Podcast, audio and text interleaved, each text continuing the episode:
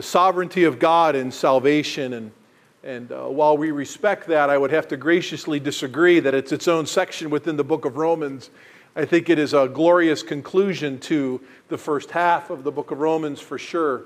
Uh, but as we get to the end of uh, this particular chapter, verses 33 to 36, provides for us a doxology, if you will, a brief hymn uh, that praises God in great joy for what He's done in salvation history throughout all of humankind, throughout all of history. And we're going to give some specific attention to just the first line of the first verse of this doxology this morning as kind of preparation ground for the second part of verse 33 through verse 36, which provides for us really the results, if you will, uh, the results of the foundation that Paul will, will build here in the first line of verse 33 of this brief hymn, this brief uh, doxology. And, and uh, we'll look forward to, to studying this here together. Giving praise to God, my friends, is a natural response of a truly born again Christian. Giving praise to God for your salvation is a natural response of a spirit filled Christian. As a matter of fact, it should be difficult for us to go through any day without some expression of gratitude to our God for saving us, for our salvation history. I would encourage you that this ought to be a daily expression of praise from your heart to God to thank Him for in His mercy and His grace, uh, condescending in the form of His Son and providing through His Son a proper sacrifice for our sin, and giving you the opportunity to accept His righteousness and be perfected in the Lord Jesus Christ. That's something to be eternally grateful for. And, and Paul starts here uh, with one word in particular that needs attention because it immediately gives us an understanding of how valuable our personal salvation is, let alone God's saving work throughout all of human history. The word that he begins with here in verse 33 is just simply, oh. Have you ever had a moment in your life that takes your breath away? You've got a person in your life that's taken your breath away? That's the idea here behind this word, oh. Paul concludes a section of salvation in human history and he's at the top of the mountain, if you will. I have scaled mountains in the Adirondacks, I've scaled mountains in the Appalachian region, I've scaled shorter mountains in the American Rockies, I've scaled shorter mountains in the Canadian Rockies, I've been helped by cog rail train out up Mount Pilatus in Lucerne, Switzerland and was able to get to the peak of that mountain and enjoy the vista. And on a clear day, which, in which three countries can be seen, and I've enjoyed the, the Swiss Alps, I've enjoyed the, the French Alps, I've been taken to the highest places in Argentina and South Africa, I have not been to all the highest places in all the world, but I've been to the highest places in a number of parts of our country and our world. And when you get to the top, whether you did it on your own or with mechanical help, you look around and it's just kind of like, oh, it's wow. We were traveling back from New Hampshire from our son's graduation, and uh, we go through Vermont on our way back from New Hampshire, and there's one spot in Vermont where you can stop and you can see 110 miles over three states from that spot and you pull over to the side of the road on a clear day, even the kids in the back of the car is like, oh, wow. Right? Just takes your breath away. Right? Whether you're looking behind you, in front of you, to the side of you, all around you, it's just, oh. Now that sounds like a really intellectual response to such beauty, doesn't it? Can I tell you that's probably the most intellectual response to such beauty? Is just, oh. It leaves you speechless because you realize that God created that and so much more. But that's the idea here as Paul begins this doxology. None of us are going to sing the doxology and start it with, Oh, praise God from whom all blessings flow. That would make sense. But that's how he begins this one. God's salvation work in human history has left him speechless. And what we'll find out this morning that the most significant reason it's less than speechless because he's done something so profound, so infinitely profound that no man in their simplicity could miss it without a decision to say, I see it, I understand it, and I don't want it. The profundity of this oh is first found in the simplicity of looking over his shoulder at human history, the landscape of human history, and saying, God made the way for man to be saved so simple to understand. That even the most simple minded human being could easily grasp it and then have to say, No, I don't want it. His heart's overwhelmed for the grandeur, the nobility, but yet the simplicity of this plan. But what does he continue on to say here in, in verse 33? Oh, the depth of the riches, both of the wisdom and knowledge of God. That's about as far as we'll get here this morning. But we start with being amazed at the majesty of God's salvation plan throughout all of human history. Think about this, folks, if you will, with me. The majesties and the simplicity. There's only two fundamental groups of people in all the Bible there's the Jews and the Gentiles. How many of you here can count to two? Right? Remember the profundities and the simplicity. God did all of this among two groups of people. You say, well, there's lots of different nationalities among the Gentiles. That's true, but God groups all the peoples of all the earth throughout all of human history into two groups Jews and Gentiles. And God had a very simple declaration after the fall of man into sin how he intended to buy back mankind to himself and within those two people groups. And the story of all the Bible brings ultimately glory to God. I think that's the sine qua non. The unifying theme of all of Scripture is the glory of God. But the only way we can bring glory to God is through knowing the express image of His glory, who is the person of the Lord Jesus Christ. God glorified, Jesus Christ glorified His Father on earth. That's why He was able to die. Perfect man, perfect divinity, who is perfect man, had to die for sin, imperfect man.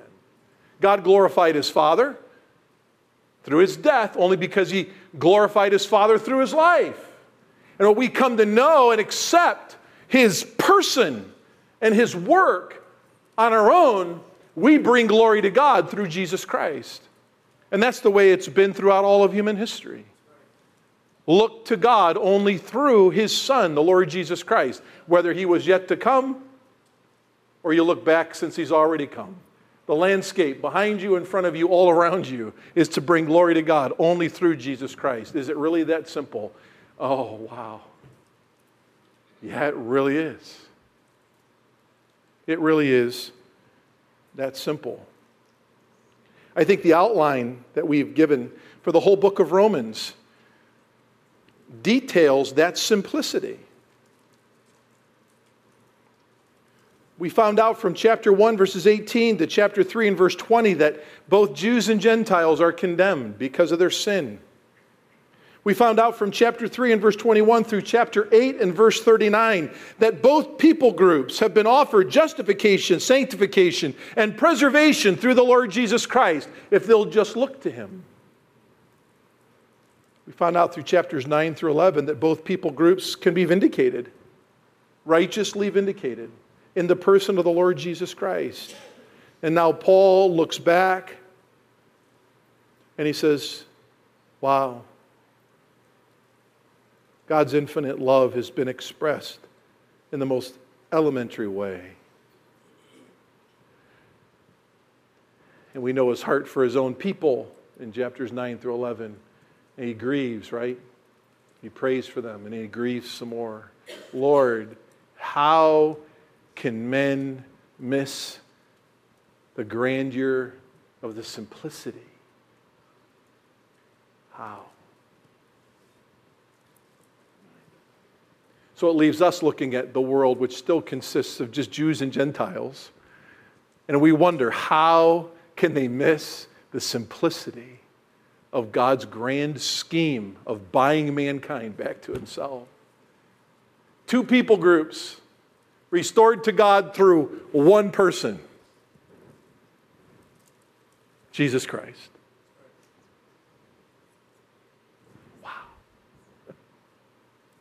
But he doesn't stop there. That's just when he gets to the top of the gospel mountain, if you will. He looks around and he's, his breath's taken away. And then he continues. When he gathers himself and his thoughts, he goes on to say, after looking around, he looks down Think about that, the, the direction of Paul's words here. Oh, wow, I'm at the top, I'm looking around. And now I'm going to look down. He says here, Oh, the depth of three things. Oh, the depth of three things riches, wisdom, and knowledge. And they're all sourced in who?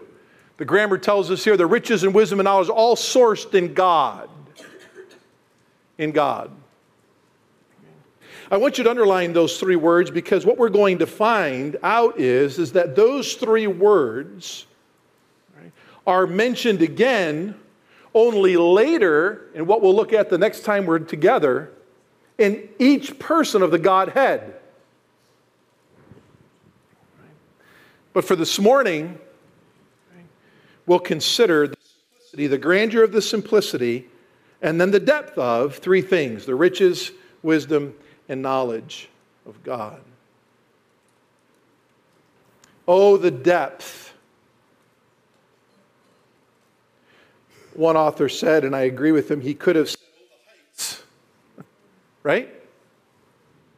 He could have said, Let's look up, let's look around, how glorious it is. But after he looks around, why doesn't he look up? And then why does he look down? Oh, the depths. I think there's a lot of reasons for that. We'll try to explain them in the most elementary way that this little feeble mind is able to do. I've told you folks over the years that my dad and mom used to take us on vacation to the Gulf Coast of Florida. And, and one of the reasons they did that is because it was so cheap. All they had to do was pay for gas. And back then it was about 65 to 72 cents a gallon. I can remember my dad groaning over when it got to 74 cents a gallon, right?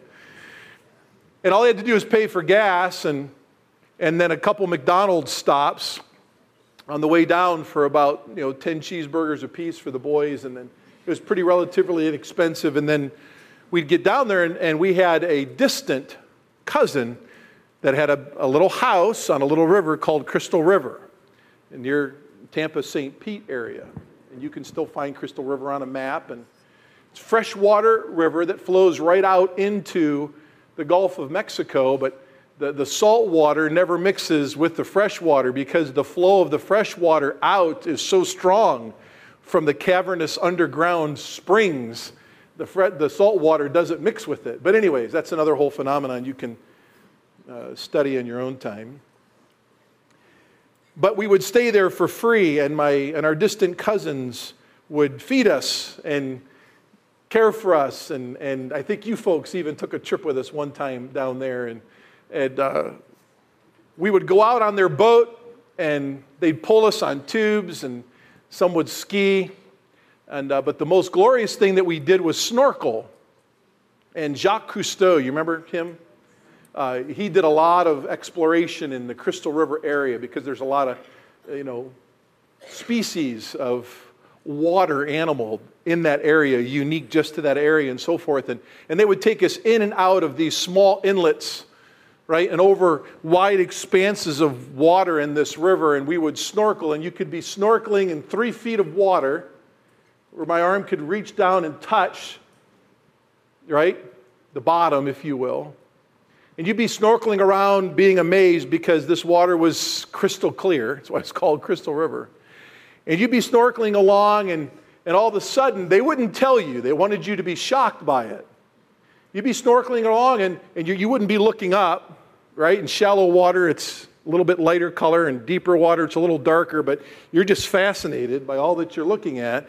And all of a sudden, you come over, and there's this cliff and it's like a 500 foot drop off. And you just, you, you, in your snorkel, you're like, right? And then you start panicking because it's like, oh my goodness. It's all, it's weird. You, you know, you can float in three feet of water, but there's no way you're going to float in 500 feet of water. You know what I mean? You're shocked.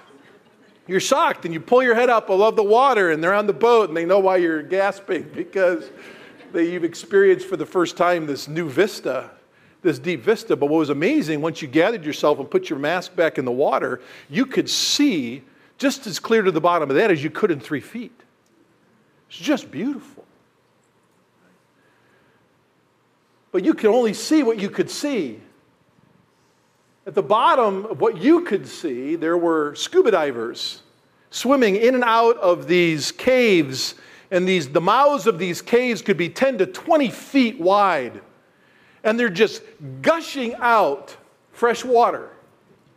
As a matter of fact, on the surface, you could see the water bubbling, right, from these springs that are just constantly effervescing this fresh water. As a matter of fact, the scuba divers would have to use quite a lot of strength to swim into those caves because they were swimming against the current.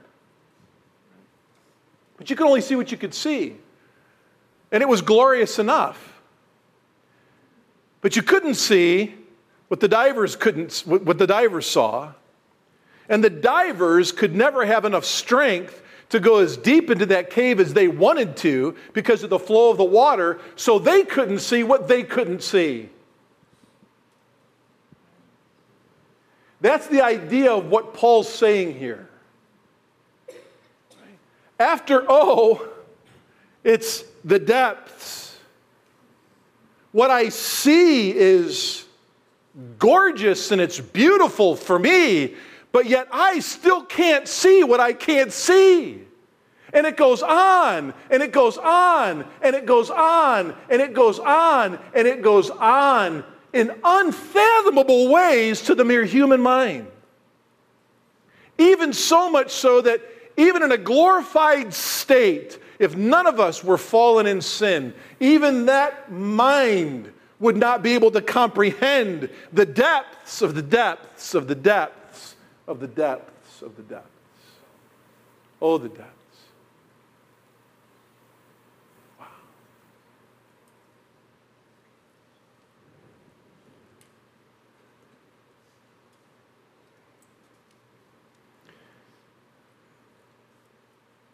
People, I read an article recently and the article, I, I, love, I love reading about a lot of things in history, but I love reading about oceanography as well. And a re- recent article I was reading um, explained that, that humanity has only been able to um, research 3% of our world's oceans. You know, 70% of our globe's covered by water.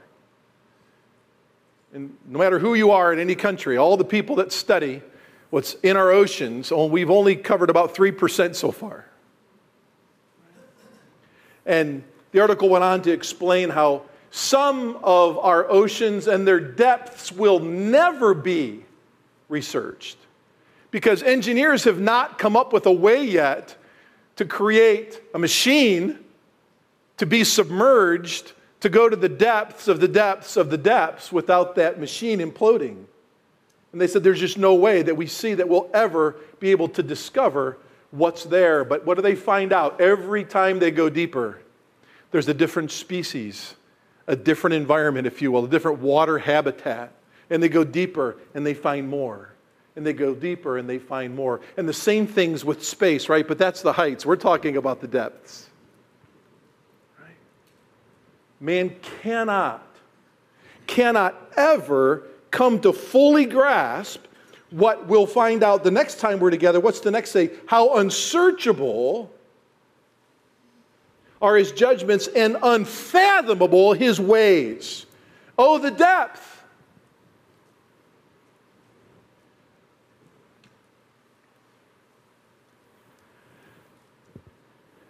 Of what? Of the riches. Oh, the depth of the riches. Now, I think you've got a pretty good idea where we're going here. When we come to riches, wisdom, and knowledge, we're going to be talking about the unsearchable realities of all three. Okay? Oh, the riches. Some of you, some of us have been to various places throughout our world that are pretty affluent. God gave us the privilege of floating on a man made river that was exquisitely landscaped and surrounded by breathtaking foliage, plants, trees. Uh, it's a man made river that was around the, the Shangri La Hotel in downtown Abu Dhabi. And, and if you're if the, if the landscape of that man made river that you could get on a boat and float around for quite some time surrounded this, this glorious hotel, if you thought that was gorgeous, walk into the lobby of the hotel. And that is a place where peasants do not belong, right? That's a place where riding on the river, I hope, I don't, I'm sure surprised they let me or us there. I'm, I'm surprised they let us walk into their lobby, let alone have a meal there. You just feel like you don't belong. And the opulence, anything and everything that you could see overlaid with gold, precious metals, every kind of precious stone, walking on floors, more valuable than your life, probably. Maybe you've driven through the Hamptons and you were overwhelmed by the magnificence and grandeur of an immense home that you saw situated there along the Atlantic, only to find out that that was just merely the summer home of an oil tycoon who makes his residence in Texas. Maybe you've been to Microsoft in the Northwest and the campus of Google in California or, or the palatial property of Nike in Oregon, and you thought, oh, there's like so much money here, and these folks must have really deep what? deep pockets and you think, wow, there's no, there's no end to the depth of their wealth. As believers, we know that God owns it all. From the Emirates to the Hamptons to the Silicon Valley to the great Northwest to the oil fields of Alaska, God owns it all. Oh, the depths of the riches. Unfathomable, unsearchable. Deuteronomy 10:14 you know well. Behold to the Lord your God belong heaven and the highest heavens and the earth and all that is in it We used to sing a song here as a special number taken from Psalm 24 and verse 1. The earth is the Lord's and all it contains, the world and they that dwell in it, for he has founded it upon the seas and established it upon the rivers. One author put it this way All that you see that is not God, God owns.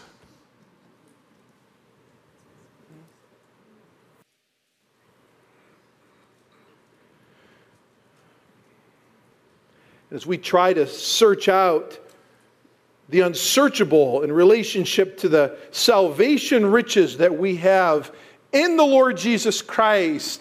We have, right? We have these riches in the Lord Jesus Christ. Think about this. We have in Him that which we will never completely be able to fathom. Yet God's given it to us. God comprehends his son. God comprehends everything about himself. He inhabits eternity. He's not bound by time. God gets himself. God doesn't have any troubles with himself or his son or the spirit in an infinite way. And we have Christ. We have the infinite riches of God in Jesus Christ. We know what we know. We're immensely grateful that we know what we know, aren't we? Praise God but think about that. We've been given so much more we'll never be able to comprehend. And yet we're still secure as a child of God in Jesus Christ. Another author said this The poorest heir of God is a trillion times richer than Bill Gates.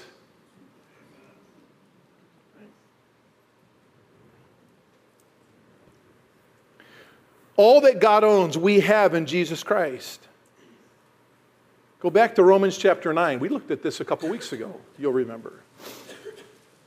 Romans chapter 9, verses, verse 22. What if, what if God, although willing to demonstrate his wrath and to make his power known, endured with much patience vessels of wrath prepared for destruction, and he did so to make known the what? The riches of his glory upon vessels of mercy, which he prepared beforehand for his glory. That's us. We are partakers of this unfathomable wealth in the Lord Jesus Christ. You remember Ephesians 1 7 and 8, don't you? Cross reference that in the margin of your Bible. We don't have time to go there, but Paul says, In him we have redemption through his blood, the forgiveness of our trespasses, according to the riches of what? His grace. The riches of his grace. Oh, the depths of the riches. Both of what? Wisdom and knowledge. Wisdom and knowledge of God.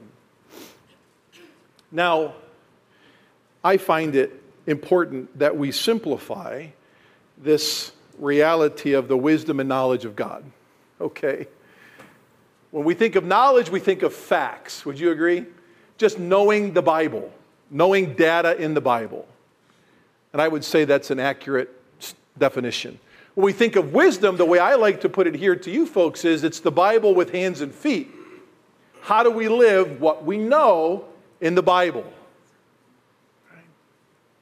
Let's contemplate this just for a couple moments as we, as we finish up this morning. Oh, the depths. Remember that. This is unsearchable riches, unsearchable knowledge, and unsearchable wisdom.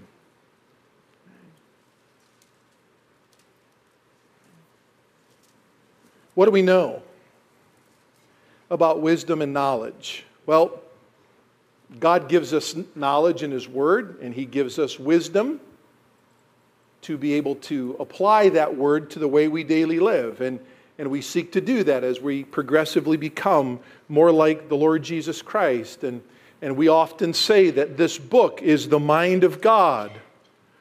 Right? And, and we would say amen to that, right? Right?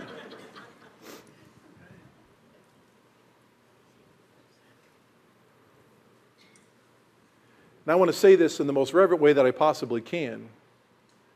We, we do understand, though, that when we come to heaven, we're not going to be needing this book. And I would say at that moment that we will find out that God is much more at that moment than he described to us in this book. Hang out with me here, all right? This is the depth, the unsearchable depths of the wisdom and knowledge of God. So we only know what we know. Let's say that you have the ability to memorize this whole book. Pharisees in the, in the Old Testament tradition, the core of the core of the Pharisees would have been able to memorize all of the first five books of the Old Testament. No one here, I guess, I haven't heard it yet, had been able to memorize the whole Pentateuch and speak it word for word. Let's say that you had the ability to memorize all 66 books. You would be considered quite a phenom intellectually. And that's even in a fallen state. When we get to heaven, right, and we're sinless, we're still finite. Would you agree? When 1 John 3 says we're going to be like him for see him as he is, that's in relationship to sinlessness. That's not in relationship to comprehensiveness of being, if you will. So when we get to heaven, we're going to know him in a sinless way, and that's certainly much more comprehensive than the way we know him now.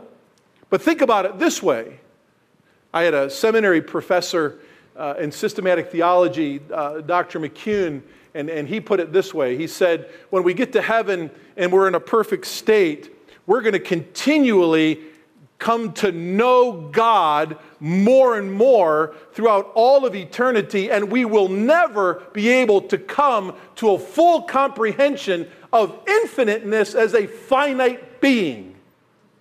Think about that.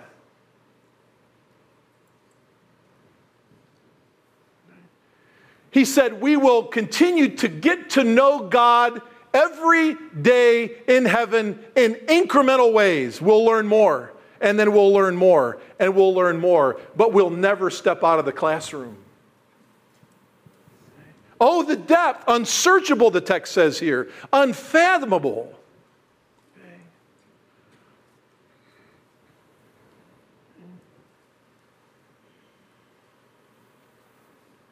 The wisdom and knowledge of God. One author put it this way Have you ever been to the library? Uh, of Congress? Have you ever been to a library of a local university campus? Do you have a device? Do you have a computer that has a hard drive?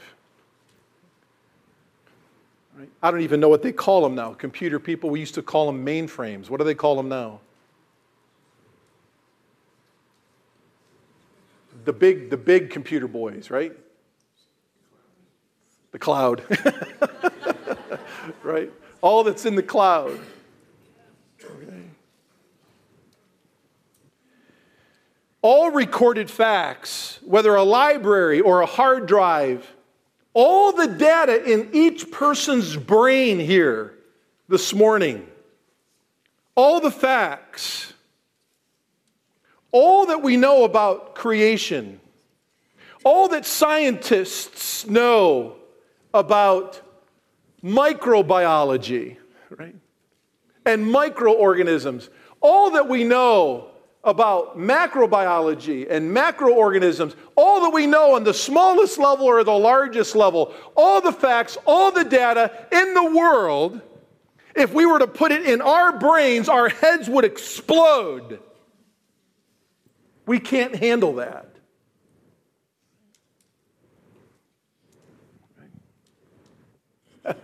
I was listening to one sermon over this text, and, and uh, the, the preacher said this, this, all this data would actually, part, a, a small amount of this data would just give, our head, or give us a headache. But then he went on to say, God just doesn't have headaches. and he knows far beyond all of the facts known to man in every place and all times. It's unsearchable, un- unsearchable. It's incomprehensible.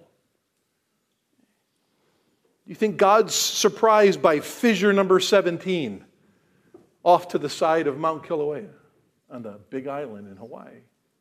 He wasn't surprised by fissure 1. He won't be surprised if that whole island goes underwater. Right?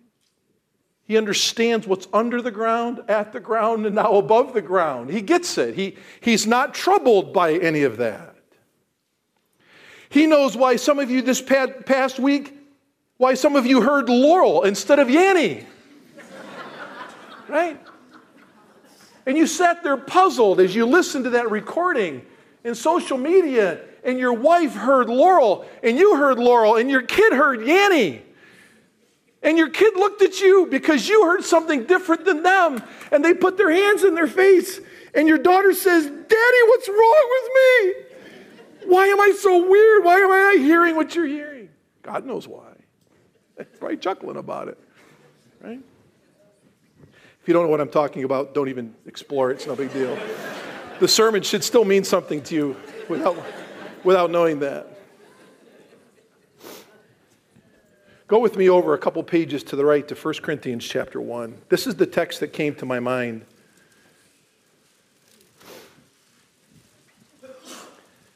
I'm sure it's a text that's probably come to a number of your minds just going through this. Verse 20 Where is the wise man? Where is the scribe? Where is the debater of this age? Has not God made foolish the wisdom of the world. For since in the wisdom of God, the world through its wisdom did not come to know God. God was well pleased through the foolishness, literally the simplicity of the message of the gospel preached to save those who believe. For indeed, Jews ask for signs and Greeks search for wisdom. Remember, two kinds of people Jews and Gentiles. But we preach Christ crucified to the Jews a stumbling block and to the Gentiles foolishness. But to those who are called, both Jews and Gentiles, Greeks, Christ, the power of God and the what? The wisdom of God. Because the foolishness of God is wiser than men, and the weakness of God is stronger than men. Amen? in Isaiah's hymn in, in Isaiah chapter 9 and verse 6, sung every Christmas in Handel's Messiah by thousands across the globe. The Lord Jesus Christ is called Wonderful Counselor, the mighty God, the everlasting Father, the Prince of Peace. And I've always been drawn to all those words, but in particular, the second name for Christ in Isaiah 9 6, Counselor. Oh, the depths of unsearchable wisdom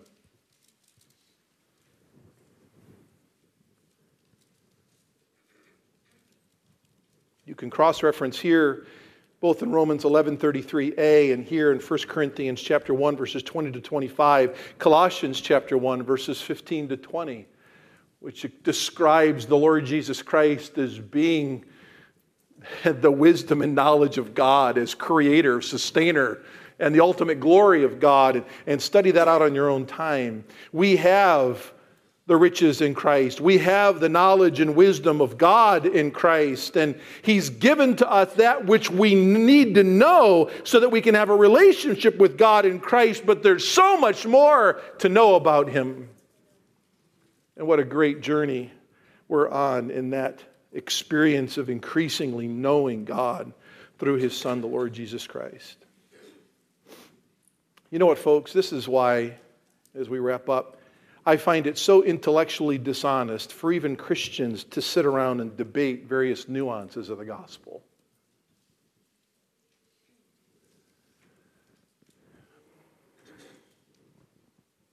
Okay?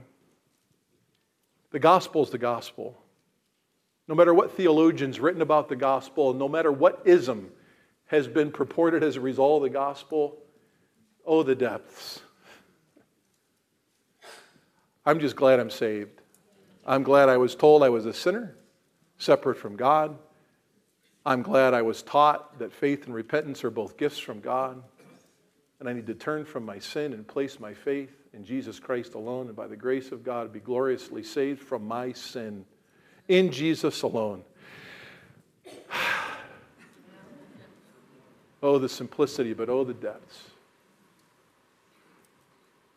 And it grieves our heart even more we know that Jesus is the wisdom and knowledge of God throughout all the world and everything that is that we see, He created, He sustains, and He's bringing it all back to glory to Himself. And yet, man still says the number one person they don't want in their life is, is not their spouse, it's not their child, it's not their neighbor they don't like, it's not their teacher they don't like. The number one person man doesn't want in their life is Jesus. Who, for us, and we look back over the landscape of human history, it's like, oh, wow, how beautifully simple. He gave us all of Himself, which we'll never be able to comprehend, to simply know. And He's the answer to all these ills in human society, and yet man just still says, no. No. But to those of you who have said yes, let's praise God. Oh, the depths of the riches of the wisdom and knowledge of God in Jesus Christ. Let's pray together. Father in heaven, we love you. We thank you for